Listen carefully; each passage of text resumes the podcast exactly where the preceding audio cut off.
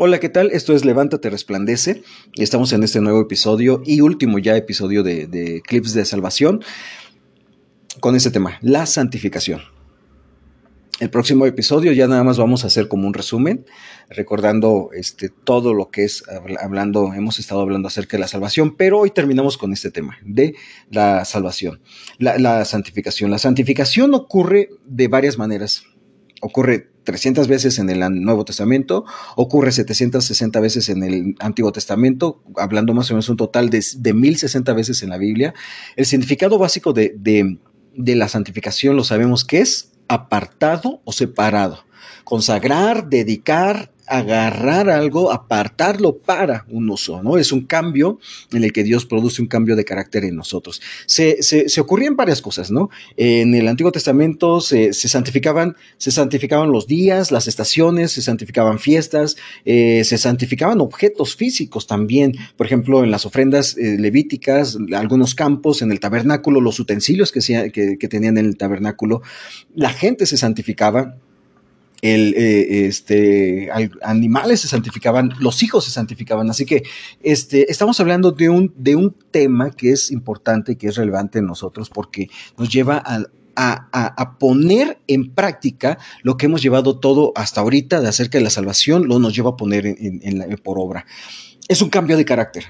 Y, y, sabemos que los tiempos de la santificación, o sea, Dios va santificándonos constantemente. Lo hizo desde que tú y yo entramos a Cristo, aceptamos a Cristo, nos entregamos a Él, este, decidimos confiar nuestras vidas a Él y, seguirle a Él, en ese momento vino una santificación, porque en ese momento Dios te toma a ti, me toma a mí, nos aparta para Él, nos aparta para su gloria, nos aparta para Él, para sí mismo, ¿no?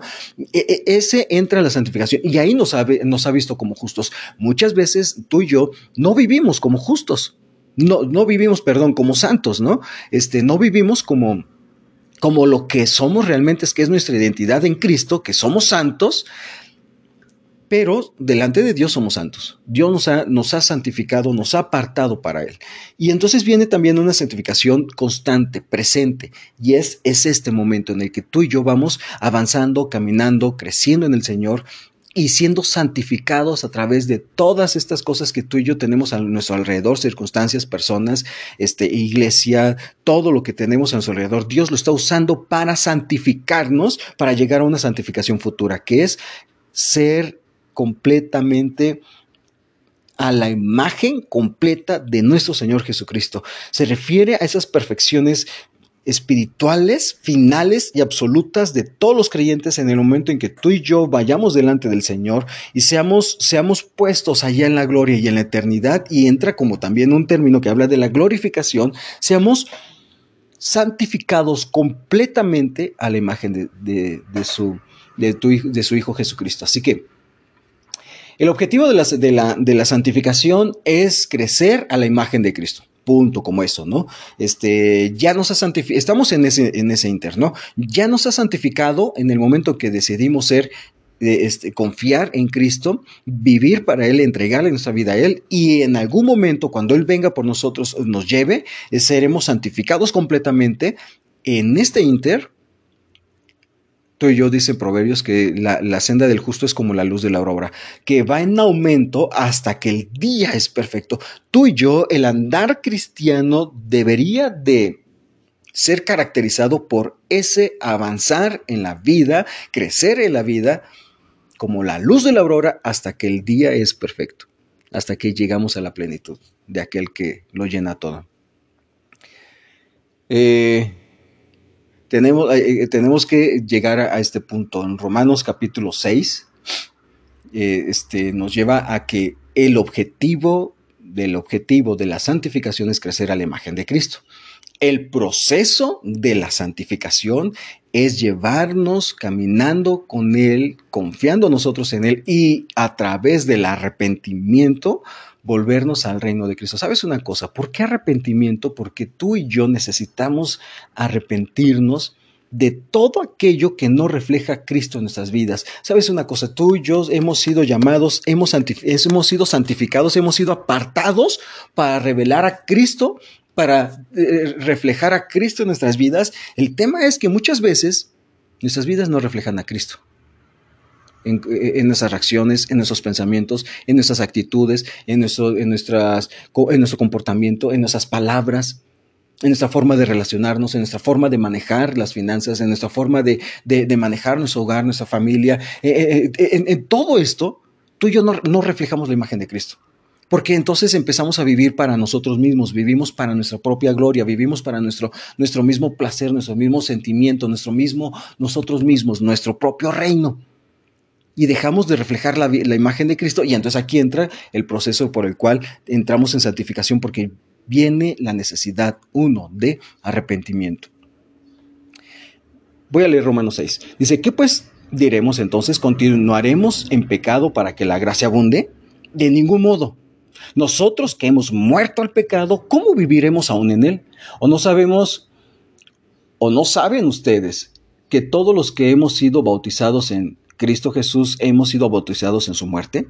Por tanto, Hemos sido sepultados con Él por medio del bautismo para muerte, a fin de que como Cristo resucitó de entre los muertos, para, por la gloria del Padre, así también nosotros andemos por novedad de vida. Porque si hemos sido unidos a Cristo en la semejanza de su muerte, ciertamente lo seremos también en la semejanza de su resurrección. Sabemos esto que nuestro viejo hombre fue crucificado con Cristo para que nuestro cuerpo de pecado fuera destruido a fin de que ya no seamos, nota, ya no seamos esclavos del pecado, porque el que ha muerto ha sido libertado del pecado. Tú y yo ya no somos esclavos del pecado. Hablamos de la redención en tiempos eh, en episodios pasados. Hemos sido rescatados, hemos sido comprados, ya no somos esclavos del pecado. El pecado ya no tiene poder en sí en nosotros más que lo que permitamos que, que, pueda crecer. Así hemos sido libertados del pecado, versículo 8. Y si hemos muerto con Cristo, creemos que también viviremos con Él, sabiendo que Cristo, habiendo resucitado de entre los muertos, no volverá a morir. La muerte ya no tiene dominio sobre Él, porque en cuanto a que Él murió, murió al pecado de una vez para siempre, pero en cuanto Él vive, vive para Dios. Así también ustedes considérense, y aquí está este punto, ¿no? Considérense muertos para el pecado, pero vivos para Dios en Cristo Jesús. Por tanto, no reina el pecado en su cuerpo mortal, para que ustedes no obedezcan a sus lujurias, ni presten su este ni presten los miembros de su cuerpo al pecado como instrumentos de iniquidad, sino, sino preséntense ustedes mismos a Dios como vivos de entre los muertos y sus miembros a Dios como instrumentos de justicia, porque el pecado no tendrá dominio sobre ustedes, pues no están bajo la ley, sino bajo la gracia. Santificados. La santificación va más allá de simples normas y, normas de conducta y que tú y yo tenemos que seguir y, que, ¿sabes una cosa? Estoy, estoy leyendo este, el Evangelio de Marcos en este momento, en mi tiempo con Dios, y, es interesante cómo con los fariseos pasaba esto. Ellos se fijaban mucho en las normas, en las formas, en las características, en lo que tenían que hacer. No, es que sí, este, acabo de leer hace rato acerca de, los fariseos, cómo, cómo señalaban a, a los en cuestión de que es que no se lavan las manos y no, qué terrible, porque nosotros nos tenemos que limpiar las manos y lavar las manos constantemente. Y entonces ellos, señalando esto, decía, de ese Cristo, pues es que lo que contamina no es lo que entra al hombre, sino lo que sale, porque del corazón sale, es de tu corazón, es de nuestros deseos lo que sale. Así que los pasos para, hacer, para la santificación, la santificación va más allá va más allá de hacer o no hacer. Va más allá de, seguir normas y reglamentos. Los, los, los, fariseos tenían una serie de normas y reglamentos que tenían que cumplir al pie de la letra de tantos mandamientos que sí tenían que hacer, tantos mandamientos que no tenían que hacer, haciendo casi un total de 300 y cacho mandamientos que ellos seguían al pie de la letra y aún así no tenían vidas santas. ¿Sí? Entonces no estamos hablando de, de, simplemente comportamiento, estamos hablando de la, condición del corazón. Había cuatro, cuatro, pasos en el plan de santificación. Romanos capítulo 6, estamos ahí. Del versículo 1 al versículo 10 tenemos que saber. ¿Sabes una cosa? Ah, eh, eh, se menciona dos veces. Versículo 6, sabemos esto. sabemos esto. Se menciona dos veces el hecho de, la, de, la, acción del saber, de la acción de que tú y yo sabemos. Hemos, sabemos que hemos sido sepultados con Cristo. Sabemos que hemos sido plantados juntamente con Él. Sabemos que estamos muertos al pecado, pero vivos para con Dios. Sabemos, sabemos, sabemos. Eh, eh, nuestra, nuestra, vida, nuestra, nuestra, nuestras convicciones necesitan basarse en lo que sabemos. Uno, saber. Dos, considerar. Versículo 1 y versículo 12. Considerémonos muertos considera, considérate. Versículos, perdón, versículos 11 y 12. Así también ustedes considérense muertos para los pecados, pero vivos. Versículo 12, por tanto, no reina el pecado en su cuerpo mortal, de, modo que ustedes lo, lo obedezcan, ¿no? Considérate. Se trata de pensar, de pasar lo que Dios ha hecho en tu vida y en mi vida y actuar acorde a lo que Él ha hecho. Considérate muerto al pecado. Tú, ves, tú te ves al espejo y dices, yo ya no soy, yo ya no vivo para esto. Y entonces entra otro proceso, someternos. Del versículo 16 al 23, de ahí mismo de, Romanos capítulo 6, nos, nos sometemos, nos ponemos bajo nos sometemos, presentamos nuestros miembros, este, el versículo, este, desde el 12, ¿no? Eh, estamos hablando de que considérate, versículo 13, ni, ni presten los miembros de su cuerpo al pecado como instrumentos de iniquidad, sino preséntense ustedes mismos a Dios como vivos entre los muertos, y dice, y sus miembros a Dios como instrumentos de justicia. El otro lado de la moneda es, tú te vas a presentar delante de Dios como vivo entre los muertos y tus miembros a Dios como instrumentos de justicia. ¿Por qué tú y yo nos, vence una y otra vez una tentación? ¿Por qué a ti y a mí, por qué el pecado sigue teniendo como cierto, cierto poder en, tu vida y en mi vida? Porque muchas veces se nos olvida este, el hecho de que estamos entendidos de que Dios me separó, de que Dios me apartó, de que Dios me ha rescatado, me ha salvado, que, eh, este, y estoy dejando de considerar mi vida como muerto a ese pecado y, por el otro lado, entregarme a, someterme a este, presentar mis miembros como instrumentos de justicia. Es como aquel, ¿no? Este, eh, eh, es algo muy básico como aquel que, aquella persona que dice, no, no, no, quiero, quiero dejar de, fumar, quiero dejar de fumar y un vicio, no quiero dejar de hacer esto, quiero dejar de tomar, quiero dejar de comer tanto, quiero dejar de, o quiero, eh, quiero dejar de hacer esto y, y dejar un hábito. Y estás todo el día pensando en esto, quiero dejar de esto, quiero dejar esto, quiero dejar esto, quiero dejar esto. ¿Sabes qué terminas haciendo en ese mismo día? Haciendo lo mismo que tú quieres dejar de hacer. El tema es que tu enfoque no está en lo que quieres dejar de, sino en lo que quieres empezar a... No está en lo que tú ya has muerto, sino en lo que tú, para lo cual tú vives. Y entonces aquí está, presenta tus miembros, preséntate a Dios como vivo entre los muertos y tus miembros como instrumentos de justicia. Ese es el punto. Empieza a actuar acorde a lo que Dios ha hecho en tu vida. Empieza a servir, empieza a vivir para Él, para su gloria. Te presentas a Él y obedeces a Él y obedecemos.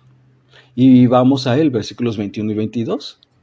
Somos liberados, Dios nos ha hecho. Dice, ¿qué fruto? Eh, voy a leer de Romanos 6, 21 y 22. ¿Qué fruto tenía entonces en aquellas cosas de las cuales ahora se avergüenzan? Porque el fin de esas cosas es muerte. Pero ahora, habiendo sido libertados del pecado y hechos siervos de Dios, siervos de Dios, tienen por su fruto la santificación y como resultado la vida eterna. Y eso es lo maravilloso, porque porque la gente verdadero del, espíritu, del cambio, de la transformación, de la santificación es el Espíritu Santo. La forma, la ruta, el, camino que tú y yo vamos a, a encontrar el rumbo en nuestras vidas para el cambio, para la transformación y para la santificación es su palabra. Nuestra responsabilidad es la respuesta por gracia a esa, a esa, a esa, a esa, a su palabra, a eso. Dios nos ha santificado y ahora tú y yo caminamos. Es, es, necesario que tú y yo vayamos avanzando en la vida, caminando, creciendo, llenándonos más y más de Él, creciendo en nuestro amor por Él, creciendo en nuestro conocimiento de Él, para ser transformados a su imagen.